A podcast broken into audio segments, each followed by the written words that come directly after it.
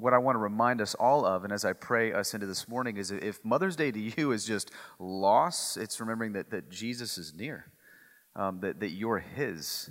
Um, and if Mother's Day is phenomenal and it's in a good season, that you still remember Jesus is better than my best days of motherhood, uh, that He's still better than that.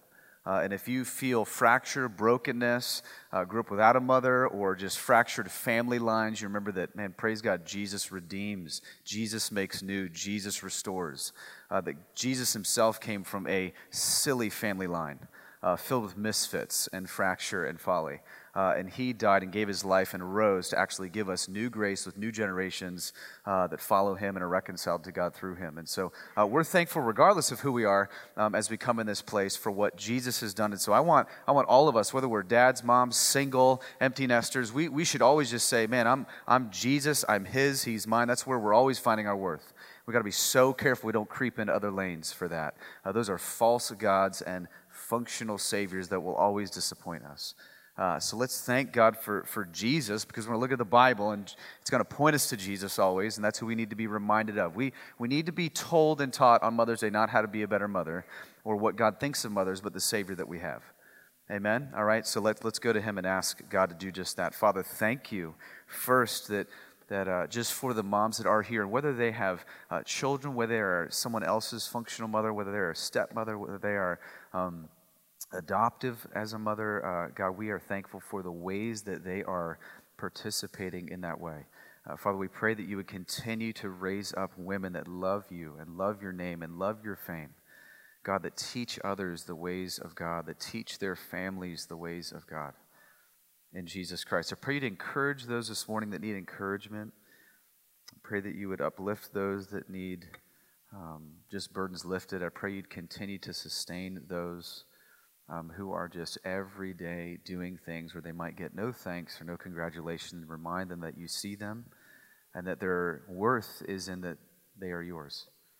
Uh, and God, we just thank you for your word. We thank you that it is the only perfect thing you've given us outside of your son, Jesus, and we're thankful that it perfects us as we read it, and it works like a mirror. And I pray that you do that as we look at Habakkuk, Lord, a, a book that helps us understand how to face troubled times, how to live among evil days how to understand your character and ways amidst what we might see and observe. Encourage us, grow our faith today in Jesus' name. Amen.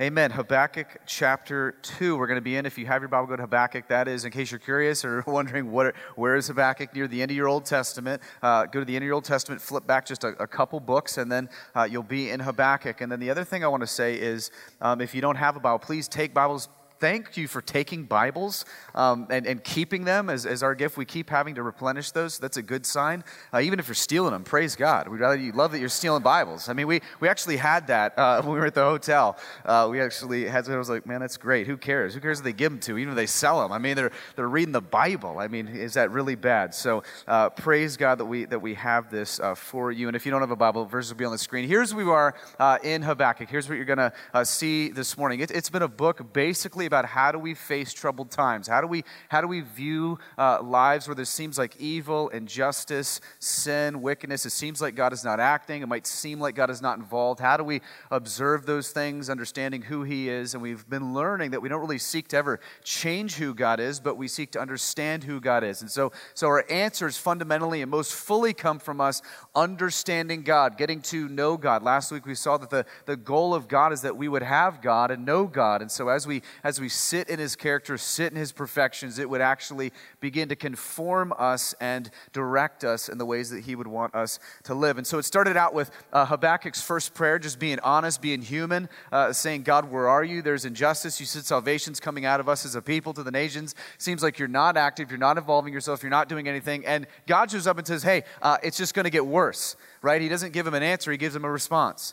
Um, and he says, But I'm going to do something through this that you can't even understand. My, I'm unlimited in my, in my view and knowledge, and you're limited in your view and knowledge. And then Habakkuk comes back and says, um, God, I know these things to be true about you. I know this to be true about your character and your ways and, and the ways that you work and, and your heart and your directives towards those that you've made. But I'm still struggling here. And we saw that he's finding an epicenter, a place to find refuge amidst the trials of life and troubled times in who God is. And um, God's going to respond again um, this morning. And I just want to actually read these five texts because I want you to see um, this book hinges on verse 4 uh, of this particular uh, section of Scripture. And really, um, this series is going to turn and hinge on this in verse 4. So uh, here is what God answers Habakkuk as he goes up to his watch post. Super important. Remember last week, uh, he's waiting on the Lord at this point, goes into his watch post, says, I need a new perspective. Um, I can't see things the ways that God sees them, so I need a, a different place, a different height. Uh, so he's waiting to hear from God and get, get a different perspective. And here's what God says to him the Lord answered me, Write the vision, make it plain on tablets, so he may run who reads it. For still the vision awaits its appointed time. It hastens to the end, it will not lie. If it seems slow, wait for it. It will surely come, it will not delay. And then verse 4 Behold, his soul is puffed up, it is not upright within him, but the righteous shall live by his faith. Moreover, wine is a traitor, an arrogant man who is never at rest. His greed is wide as Sheol. Like death, he has never enough. He gathers for himself all nations and collects as his own all peoples. Okay, what, what you're going to see is you're going to see verse 4 being the door hinge of the book of Habakkuk. You're also going to see it being the, being the hinge of the sermon this morning. So, so here, here's what we're actually going to see. Last week we ended with him being in the watchtower, getting God's perspective. He's waiting on the Lord. But more profoundly this morning, we're going to learn what it means to wait on the Lord or what it means to live by faith. Uh, what does that really mean? Now, here's why we need to understand that is it's so cliche. I mean, most of us say, um, yeah, we need to live by faith. We don't even know what that means. We don't even have a clue. We're like, yeah, the righteous live by faith. And we're just quoting text, and we've never let the well of that text dive deep into our souls and change and transform us based upon what it's actually saying. And so, um, as we see that, waiting on the Lord is not a passive thing, it's an active thing.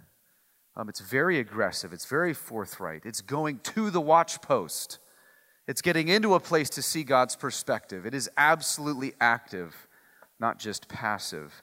And so, spiritually speaking, that's going to mean we don't simply look at our problems, but we put them together as the Bible says we should and how we should see them. So, here's what we're going to do this morning. Um, I don't often do this. Um, we're going to look at what it means to live by faith. I'm going to give you four. Uh, every so often, the Holy Spirit, like once every four months, gives you nice application from me where I give you four points. They're all going to start with P. Love that? Holy Spirit was super kind to you, okay, this week, all right? So I'll start with P, four points. What does it mean to live by faith? We're going to walk right through this text and see the first one is to live by faith means fundamentally to live patiently. Uh, to live a, with a heart of patience. Verse 2, here's what God says, And the Lord answered me, Write the vision, make it plain on tablets, so he may run who reads it. For still the vision awaits its appointed time. It hastens to the end, it will not lie. If it seems slow, wait for it. It will surely come, it will not delay. I love it. God doesn't say, hey, um, I'm going to fulfill what I say. So, so I'm a promise keeper. I'm a covenant keeper. I don't, I don't say things and you don't wonder if it's going to come to pass. I, I speak and things happen. I spoke and creation just appeared out of nothing, right? So, so I'm a God who keeps his promises. But what, what I love here is he doesn't say, hey, hey, write it on a sticky note, right? Or write it on loose leaf. No, he goes, chisel that sucker in stone right? When I say something, I mean what I say. You're going to need to remember this. You know, you know why this is so awesome from God? He, he never wants to hide his promises. You ever thought about that? Like, he, he never changes his ways. Like, he wants you to know what he says, and he wants you to be sure of what he says. That's, that's the God that we serve. This, this is a lot of off the heels of last week. He has no intention of changing his promises. He always wants us to be reminded of what he has said and who he is. The problem arises in our desire to have instantaneous results and answers, right? James 4, draw near to God and he'll draw near to you. We want instantaneous intimacy. We want that means I open up my Bible for five minutes and I turn into the greatest theologian of the world, right? And I know how to exegete every scripture and handle all of life's problems. No, it's cultivated intimacy. It's progressive, it's ongoing, it's patient. You see this throughout the scriptures. So God says here, it'll take some time, but don't you think for a second I've failed on what I will do. Wait for it. You know, the Hebrew word here simply means to be patient when he says wait. So if you're in a doctor's office, right, your name's not being called, instead of blowing up and leaving, you wait for your name to be called. You're patient. It's coming. Your name's coming. Might be hard. In the same way, we're patient. Instead of giving up and blowing up, we're patient in our circumstances. And the encouragement is Habakkuk showing us, and God is showing us that God always gives a response. Always gives a response.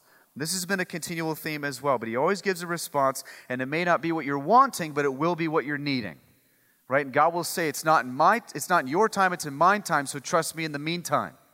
Right? That's what God is constantly saying to us as His children. We can trust Him. I was thinking about this beautiful imagery of um, if, if it's dark, Jackson, our almost five year old, uh, gets strangely fearful because I'm not afraid. So I'm like, why does he have fearful genes in him? That's, that's, that, let's, let's spank that out of him, okay? Let's, let's figure that out. So, so why does he have that? But he always says, hey, daddy, come here. Same tones. Every time I hear that, I've just sat down. It's, it's the night. I'm ready. I'm at ease. And then, daddy, come here. So like I, I walk in. and But here's the truth about Jackson. Like, if he doesn't understand or he can't see, if he just has dad's hand and hears what dad says, he's okay.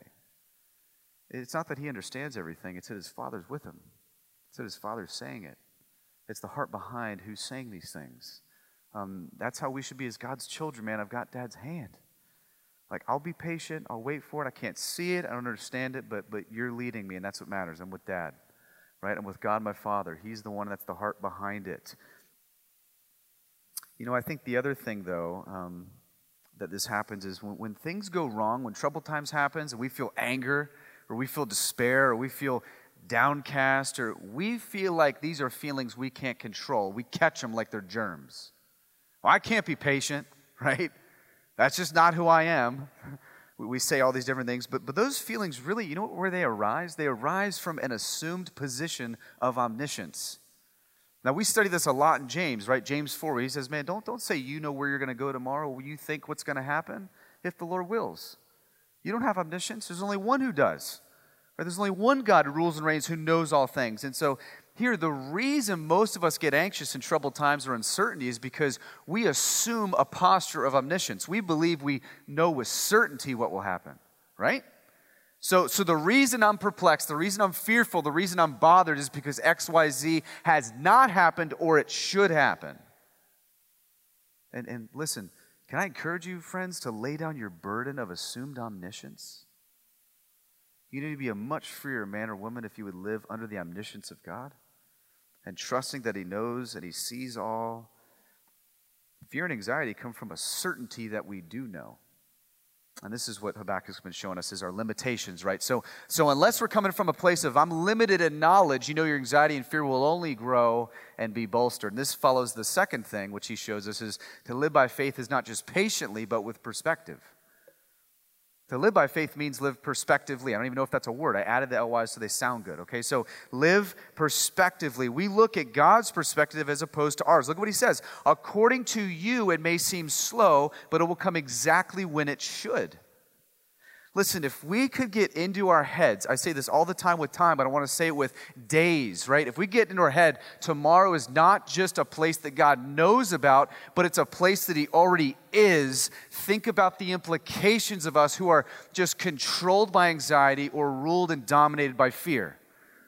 That tomorrow's not just a place that, that's going to come that God's aware of. He's actually standing in tomorrow, preparing tomorrow, preparing you for tomorrow with His unbelievable providence, His unbelievable love, His unbelievable foresight, that He will actually walk you into a place He's already standing and is prepared for you to handle.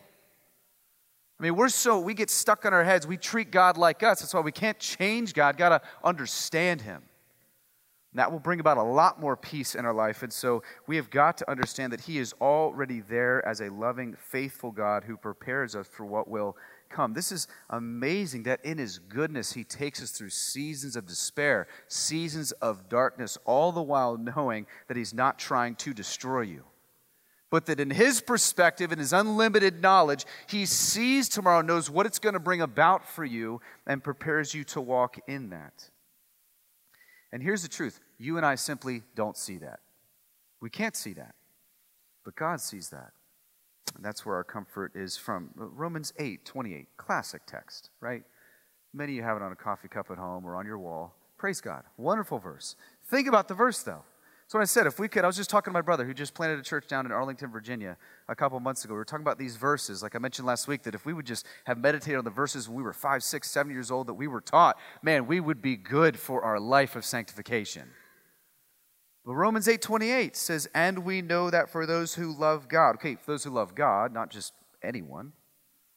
Let's read it. right? Those who love God, all things work together for good. Now, we like to define what good is.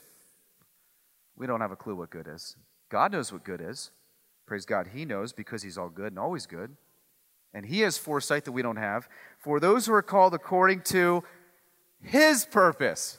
Okay, here's why I love this text. Whose purpose? His purpose, right? So, so you and I are part of God's story that we are not the point of. Now, some of you, I know that, that ruffles your feathers, but listen, um, the reason some of us get bothered when texts bear weight on us is because you're not the point. It's all about His purpose, His story. So, so, what God is doing in your life is not ultimately about you. It is for your good, but ultimately for His purposes, His glory, His fame, His renown, how He will get praise. And, and that's what we're seeing right in this text. And this is one of those spots I think Western Christianity has just hijacked. Is we say that you and I are the point, that you and I are the prize. No, God's the prize. We just get to reap amazing benefits in the deal. Unbelievable that he would call us into his story, that he let us participate in his works and acts. All things work together for those who love him and are called according to his purpose. But look at verse 38. For I'm sure that neither death nor life, angels or rulers, things present or things to come, powers nor height nor depth, nor anything in all creation will be able to separate us from the love of God in Christ Jesus our Lord. So not only are all things working together for good according to his purposes, but, but as he goes about those purposes that are his, nothing will separate you from his affection towards you. So you can actually walk in his good purposes that he leads you in through, through sight you can't see. Faith is assurance of things hoped for, right?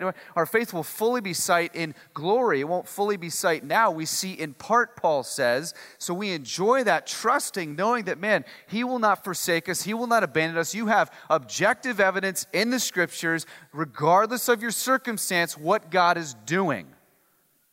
He has not left you. He has not abandoned you. He, he just look at the list. Life can't separate you. Death can't separate you. Demons can't separate you. No powers can separate you. Think about what would happen if we could just meditate on the implications of this reality that no matter what God brings into tomorrow, no matter what we think we see in injustice and sin, that God is working these things through His purpose and He won't sever you from His hand. It's good news. He has never failed to prepare us.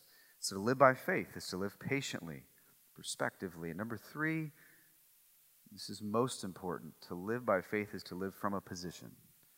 look at verse 4. He says, Behold, his soul is puffed up. It is not upright within him, but the righteous shall live by his faith. Um, here's where God simply contrasts the character of the Babylonians, these people that are coming in to just wreak judgment on Judah, and he compares those who are his, supposed to be his. And there's only two kinds of people. So there's the man who, who's puffed up. This is the man who trusted himself. He does not trust God. He has all the solutions. God has no solutions. He has all the answers. God has no answers. Right? He knows how to work his way out of trouble. His intellect is what drives him alone. He does not need someone outside of himself. He believes that he has all that he needs to have in order to know the realities that he sees. This is why one of the first arguments from the atheistic belief system um, is one that says, is God, God is so loving, explain the world. I just want to lovingly respond, if man is so great, explain the world. Right? I mean, we've, we've been searching for answers for all generations. Listen, we keep hitting dead ends. We have no answers. Listen, evolution is not a line up of increase. It's a cul de sac we've all hopped into thinking we have answers, we have the ways out. No, faith is the way out in a person outside of us, Jesus Christ. So, so we have not figured it out yet. And we would all say that. We all say, oh, the next generation will be better. The next generation will be better. Then our kids will have a better life than we had. Is anything historically or presently showing that? And so we need to live by faith, he says. So he then shows there are the righteous who live by his faith. They don't trust in themselves, they trust in God. They don't trust in what they see, they trust in what he sees and what you do not see. They don't trust in what they know, they trust in the one who knows all things. That's how the righteous live. It's either pride, faith in me, or faith, trust in him. Amen? Right, that's fundamentally what he's showing you pride, faith in me, faith, trust in him. Now, I want to pause here just for a minute because on what it means when he says the righteous will live by his faith. The reason I want to, I want to pause is because those two words, righteous and faith, are super important. And there's been a lot of damage done to those words and a lot of misunderstanding put into this. So, um, the reason I say this is because number one, faith, um, we all have faith of some kind, okay? This ain't just Christians that have faith, it's, a, it's faith in what your faith is in, right? So, listen, all of us practice faith today, right? All you are sitting in chairs, right? I don't think any of you got under the chair, started looking at the bolts, like trying to figure out if it would hold you, right? I don't think so. I didn't see it. Would have been awesome if you did. I mean, we would have laughed. But you came in and just assumed that you assumed our kids' ministry would be safe for your kids. And it is. Don't, don't worry. Right? right? But you assumed there were no tasers back there. You assumed that there was no lashings and whippings, right? I mean, you, you assumed that security's doing their job. You assumed with faith that your kids would be safe. It's not an issue of do we have faith. Have faith in something. You, you, you believed your car would get you here this morning. Maybe some of you it didn't, and then you had issues. I've, I've heard those stories. But for most of you, you believe your car would get you here this morning. It would turn on. All the axles would stay put. Wheels would stay fixed. So all of us have faith. But it's a matter of what your faith is in that's most important. It's the first thing we're going to look at. But let's do, deal with righteousness first, and then we'll get to faith. Righteousness has to be understood first because um, we know that through the entire scriptures, it's full of righteousness is impossible to be, be achieved to perfection by man alone. So he can't be saying, hey, those of you that have attended church enough and said your prayers and done your works and done your merits, hey, you're now intrinsically righteous. You've, you've finally made a place of perfection where you can now have faith different from others who have faith. It can't be what he's saying because if you read the whole Bible, the whole Old Testament rolls out that we cannot, we're given the law. We realize out of the gate that we fall short, that none of us perfectly can uphold this law. Then we find the sacrificial systems rolled out, right? That's why we're going to the temple, uh, sacrificing bulls and goats and spotless lambs because we need a sacrifice for our sin. We see how sick our sin is. So we're doing all those things. Then you get to the New Testament, and right out of the gate, you got John the Baptist coming saying, hey, listen, repentance for forgiveness of sin is here. There's a righteousness that you can have that is not yours intrinsically. It's outside of you. It'll be credited to you, it'll be given to you. And Jesus says in all of his gospels, and Paul continues in the whole New Testament to say, You've given a righteousness that is not your righteousness. Okay, so this is good news for us. So, so we're given a righteousness that is not our righteousness. That's what we have to understand in this. So I want to grab a couple texts and show you how this is the fuel to live by faith knowing your position before God. Romans 3:23 to 26, another very familiar text. For all have sinned and fallen short of the glory of God and are justified by his grace as a gift through the redemption that is in Christ Jesus, whom God put forward as a propitiation by his blood to be received by faith. This was to show God's righteousness because in his divine forbearance he passed over former sins. It was to show his righteousness at the present time so that he might be just and the justifier of the one who has faith in Jesus. Okay, if we're honest, we were all doing awesome until we got to that word propitiation. Okay, so, so here's what propitiation is, and here's how it sets you up for faith in the God who is just. Propitiation is, is just this word that means to appease or satisfy something. So if you've been coming for some sort of length of time, you're going, man, yeah, this guy talks about the wrath of God. Can't believe it. He talks about judgment and sin and, and hell. And wow, those are actually uh, good things for us to hear because we know that someone had to appease that. If you don't know what's against you, if you don't know what your sins deserve, you won't enjoy and celebrate the one who has taken your place as a substitute. And so we've got this Jesus who appeases wrath. He absorbs wrath that was rightly towards you and I, right? That's for another time. And the, the degree of our sin, the depth of our sin, we don't even realize how serious it is, right? So he shows us how serious it is in the, in the two responses of hell and the killing of Jesus, right? I always say, if you want to know how serious sin is, just look at God's response towards it, right? So he gives us these things, but he, he appeases this wrath. He absorbs this wrath in our place for our sin, is what Paul says here the wrath absorbing cross of Jesus Christ. Now, I'll tell you why this matters. Many people were crucified when Jesus was. Some people like think it's just a gruesome act of crucifixion. You know, many people were crucified. No man absorbed the wrath of God. You know what made the cross awful? It wasn't just the nails, suffocation, the bleeding. the spitting, the vinegar, the pain, the stinging.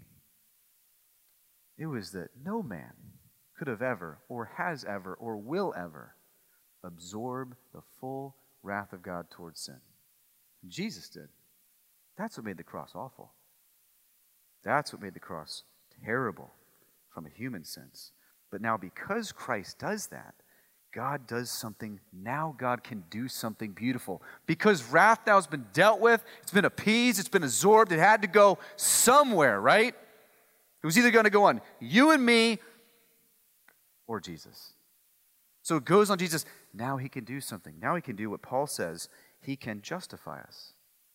He can justify us. Now, Justification, that, that's just a theological word for to be declared right before God, to be made righteous before God, for Him to declare you righteous before God. So He now takes the righteous life that Jesus upheld and He sees you as the righteous life of His Son Jesus, and He takes your sinful life and He sees His Son on the cross as all of your sin in your place as your substitute.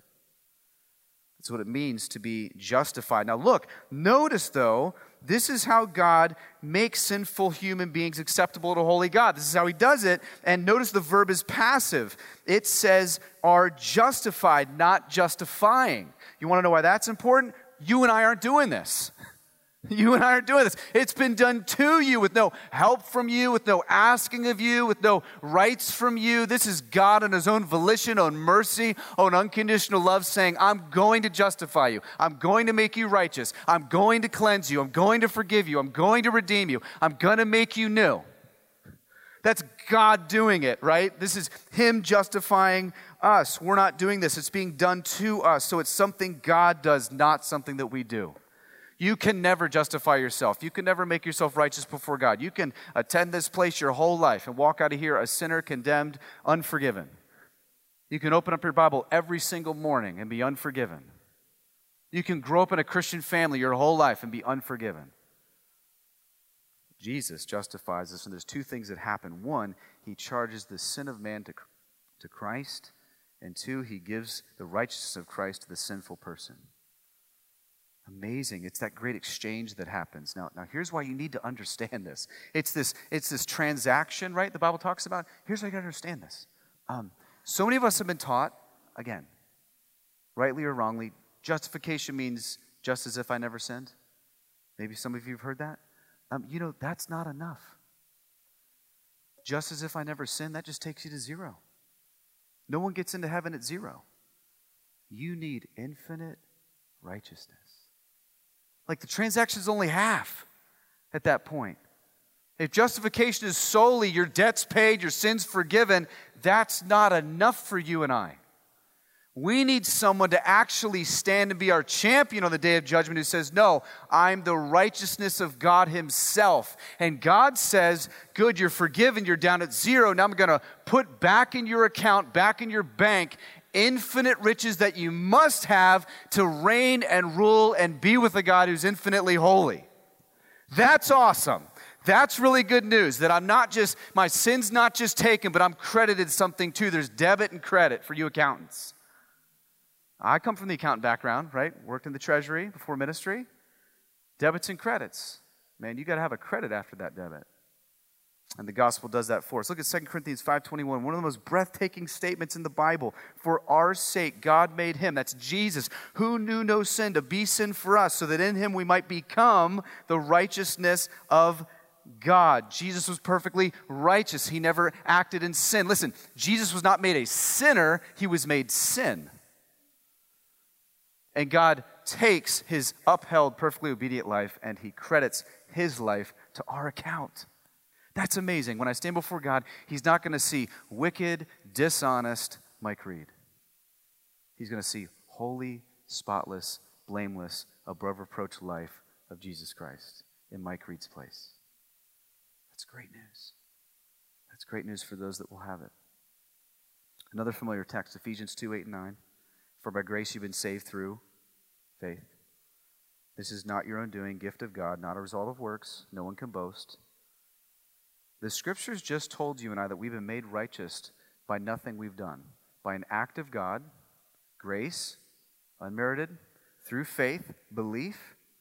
and even the faith to believe God gave you. So you got nothing to boast in. You got no place to standing outside of just going, God's awesome, God's good, God did it. Now, here's why all this matters. Why, why did I go into that little kind of first grade Sunday school? Some of you are thinking. Sidebar. Because our position of righteousness is the fuel for us to live by faith. Man, if you don't go back to this, if you don't remember this, if you don't recall this, this is the fuel for us to live by faith because what it does is it puts us in a position of total dependence and desperation on God Himself. You remember how you were brought into this whole thing. His foreknowledge, His sovereignty, His authority, His goodness, His grace, His ability to see what you couldn't see. So now we don't move on to something new and go, cool, now I got it now. I got life now. Thanks, God, for giving me heaven. I'm good. No, I'm still holding on to the reins. I still got to follow you and what you say. I still have to listen to you. And this is why, when those moments of doubt, discouragement, feeling as though He's left you, we go back to the God that made you righteous to give you objective evidence to strengthen your faith and remind you of His promises. This is why Romans 10 says faith comes from hearing and hearing from the Word of Christ. So we constantly go back to faith, belief, our faith is strengthened in remembering this God who declares us righteous. The righteous will live by faith. The righteous that are given righteousness, not in themselves, outside of themselves, they have no other way to live. We have nothing else to know, we have nothing else to celebrate. We have nothing else to get us through our day. That's our confidence. This is where our reliance is. And this is why, if you read the majority of the Gospels, and the entire New Testament, Paul and Jesus will draw men and women's eyes to this reality constantly. You don't have a righteousness. You can't be righteous. There's one who can for you. And now live by faith in that God who made you righteous. Because the gospel is nothing short of we get God, right? Because here's this is why we don't primarily live by faith to get God's stuff. We live by faith to get more of God. I don't know what your theology is like there, but this is super important. I mean, Habakkuk's a mini book of Job. That's why we're doing Habakkuk, not Job. Job's too long, right? So we Habakkuk, three chapters. We, we got Habakkuk, but but think about the book of Job, right? If you're familiar with the book of Job, think about what Satan does. Satan goes to Job and he says, Hey, he's waiting on you. He's living by faith, but he's only doing it because all the stuff he has. Look at all the stuff you've given to him. So if you take away his health, wealth, kids, all that stuff, then he'll abandon you. He just lives by faith because of what you can give and not because he wants you, not because he loves you. He'll curse you, you get take away his stuff. And what does Job learn? Lord gives, Lord takes away. Blessed be the name of the Lord. I live by faith. I wait on the Lord. He's my portion. Job 23 The Lord knows the way that I will take, and when He's done with me, I will come out as gold. That He knows there's a, pro- a process to His unlimited view, that as I go through trial and difficulty and pain and suffering, that that lump of coal heart that He presses with the pressure of His gracious hand will come out as a diamond, purified, healthy, fortified, trusting Him better than I did a week ago, knowing His character nature more than I did a month ago that's what he's showing us. I mean, if someone think about this, if someone if someone you're married to or you know, you believe they love you. But you don't realize they love you because there are certain benefits you provide for them. let's say something happened to you, so those certain benefits you provided them are stripped, and the next day they just abandon you. How would you feel? You'd be furious, right? Right? Man, you just love me for what I could give you? Like, you didn't love me for me? Like, like you just love me for benefits? Here's what's so interesting, man. I talk to people all the time saying, Yeah, I went to church, got nothing out of it. Yeah, so I just stopped going. Like, I, oh, yeah, I tried that thing. I tried praying, never got anything, so. So, so hold on a second. You do with God the very thing you'd be furious about if someone did it to you. I mean, do you see the hypocrisy in our hearts? I mean, why did you enter into this relationship with God? Because He gave you everything in His righteous life? And his death and his resurrection? And I mean, is that really where this is stemming from? Or you thought, maybe misled, maybe falsely taught, that, man, if I enter into this thing, then God's going to give me other things. I don't want him, I just want this stuff that we continually, perpetually get back to. And here's the thing what does it mean to live by faith? It means to love God for who he is in himself. Because it's in troubled times when you're forced to have faith that our selfish, selfish, exploitative relationship with God's exposed. And God gets to ask us questions Are you in this thing to serve me or for me to serve you? And all of a sudden, your faith has changed. Your faith has grown. Your faith is strengthened, right? It shifts. When the darkness lifts, then you'll find that pressure has turned your heart to a safe place, a good place, not a wandering place. So to live by faith is to live patiently with perspective from a position and finally to live prepared. To live by faith means to live prepared. Look what he says in verse 5. Moreover, wine is a traitor, an arrogant man who is never at rest. His greed is as wide as Sheol. Like death, he has never enough. He gathers for himself all nations and collects as his own all peoples. Um, he's talking about the Babylonians. He's talking about culture. Here's what, here's what Habakkuk, here's what God does to Habakkuk. He says, uh, there's two things you can look at culture or kingdom. And you're preparing for one of them, and you're finding your confidence in one of them. He says, when you look at a culture, you see addiction, one is a traitor. You see arrogance, self sufficiency. You see anxiety and stress. We're never at rest. You see greed, only wanting to profit myself by causing pain to others. Here's what's amazing we're thousands of years removed from this, yet, yet the culture and heart that emanates from us is unchanged. So I love about the scriptures. They're timeless. We are not advanced. We're just as proud. We're just as arrogant. We're just as foolish. We're, we're just as falling into false belief that we are sufficient enough in ourselves and we do not need Him. We, we are just like these. We are the ones who believe that evolution is a line going up. As I said earlier, it is not a line going up, it's a jump into a cul de sac that goes around and around and around and constantly searches for a way out and never finds it thinking we're making progress when the only way out is faith. So God is saying when you look at culture, you will grieve. When you look at the kingdom, you will have hope.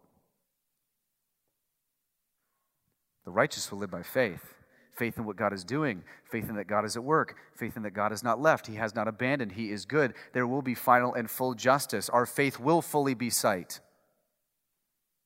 But we look at the kingdom to come, right? The church is on offense, right? Church is not on defense. Like, we're never told by Jesus or anywhere in the scriptures to hunker down, put your shields up, don't go anywhere. No, the, the church advances, the church goes, the church's feet are always moving forward towards a king and a kingdom. And we know that king and kingdom is coming. We don't know when. We know it's imminent. We know it's whenever God says. But we know that God will finally and fully give justice, that He will do away with wickedness, that He will judge every deed, hidden and seen, that God is good, that God has made those who are His righteous now and desires to make more righteous now in His family through the work of His Son, that God is, has not stopped working. We have confidence in that. We have faith in that. It's, so profound. I mean, light, uh, like hope in life's not ultimately in this life, it's in the life to come. We have hope now because we have Christ. But our ultimate hope is not in what culture seems like, it's in the kingdom that will be remade and reestablished. So, really, it's important for us to know this because in often in troubled times, our default position, guys, is inactive, not active. How many of us, when life gets hard, well, we stop reading our Bible, stop attending worship on Sunday, stop attending our growth group, right? Stop getting in community, stop talking to our friends that love the Lord and are strong in the Lord and can encourage us in the Lord. Does that not happen? We're prone to drift. We're prone to drift. I mean, my, I wake up every morning, my heart's broken. I want what I don't want and I shouldn't want, and, and I need God to realign that.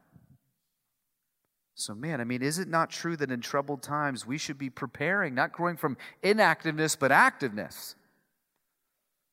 We should be pursuing something. I mean, I, I thought about this. Think about um, living by faith is the same word as waiting on the Lord. These are two of the same things if you read them in the Hebrew. Living by faith, waiting on the Lord. Is it I mean, people who wait tables? Do they just stand around, not do anything? No, they're serving actively. They, they go do things, right?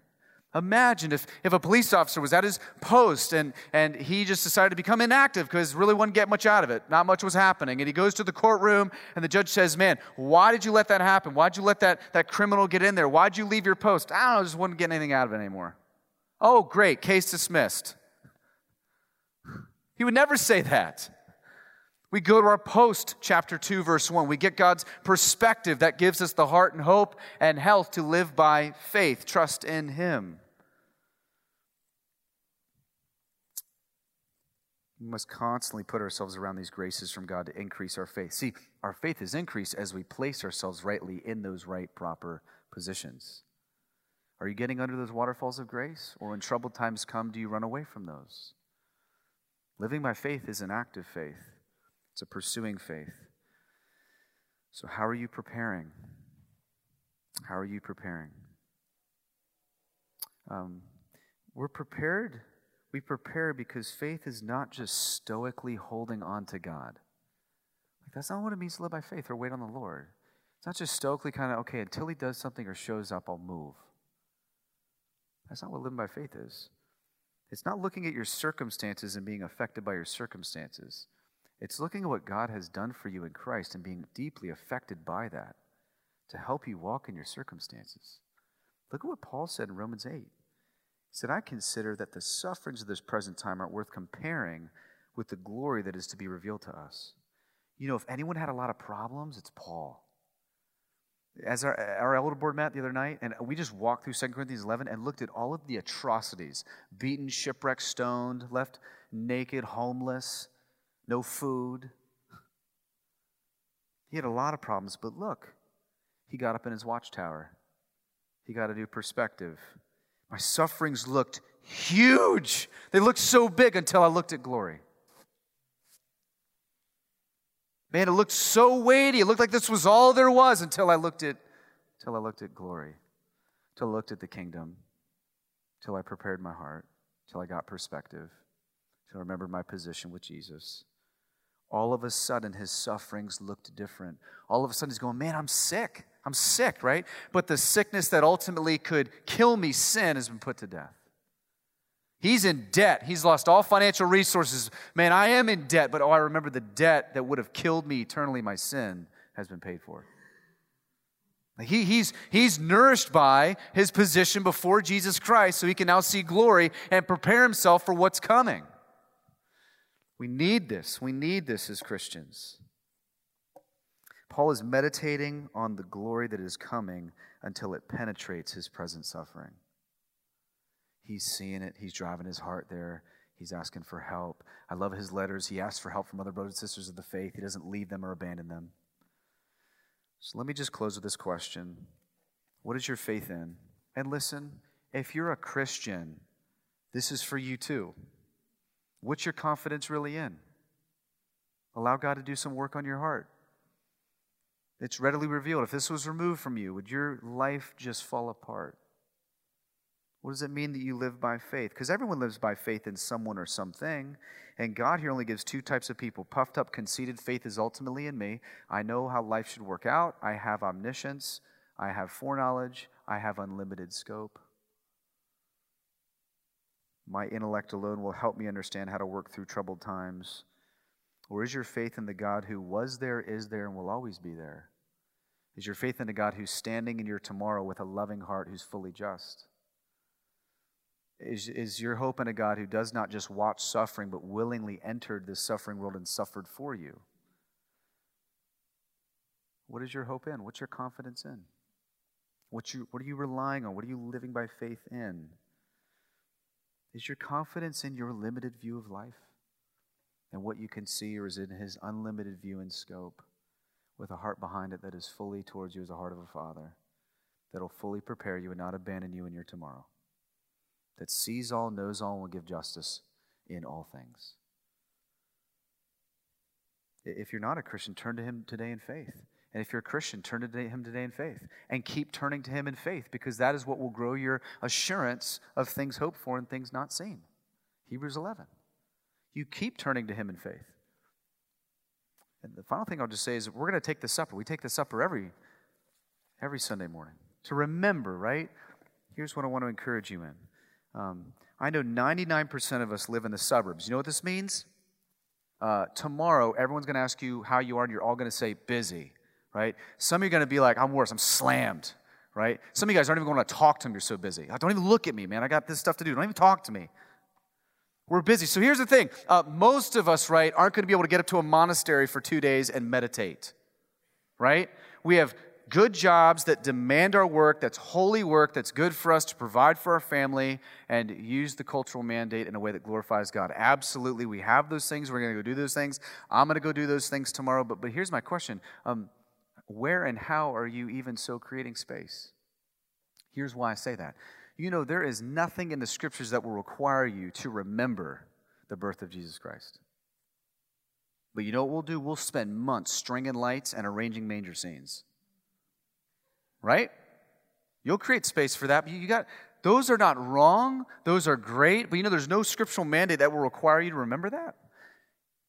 You know, the only thing Jesus says, remember until I come? Remember this justification, imputed righteousness, propitiation, wrath was absorbed for you. My body was broken, my blood was shed. You remember this. Don't ever forget this. Don't ever move on from this. You create space to meditate on this. So, how are you doing that? It's amazing when I wake up in the morning what just 15 minutes will do of quiet meditation and silence to redirect my heart onto what's true and who God is and what He's done. We don't have hope if we don't create space. Even so, your faith is not inactive, it's active. You might be in a dark season, and I'm, I'm pleading with you to, to lean into the Lord and put yourself under these waterfalls of grace that He might renew your faith and bolster your faith and strengthen your faith. Let's ask Him for help. Father, will we remember this this week? Will we stop and remember what our forefathers have called meditation? Will you help us as we come to the table to remember that this is a sweet meal to us? It's a gift from Jesus, not to make us righteous. We've already been given righteousness. Not to make us holy or give us right standing. We've already been given that finally and fully in Jesus. God, would you, who you are and what you've done in your Son and what you've given us in your Son, nourish us this morning. Would you help us to be people who live by faith, who trust you? And the only reason we can is because you have proven your faithfulness and your trustworthiness in the person, work, death, and resurrection of your Son, Jesus. So, God, would you encourage us this morning? Would you increase our faith as we turn to you for more of that faith? Would you help us to live patient lives? with your perspective, always remembering our position, being declared righteous before you through no act of our own, so that we can increasingly live a prepared life for the kingdom that is to come. Help us, Jesus. It's in your name we pray. Amen.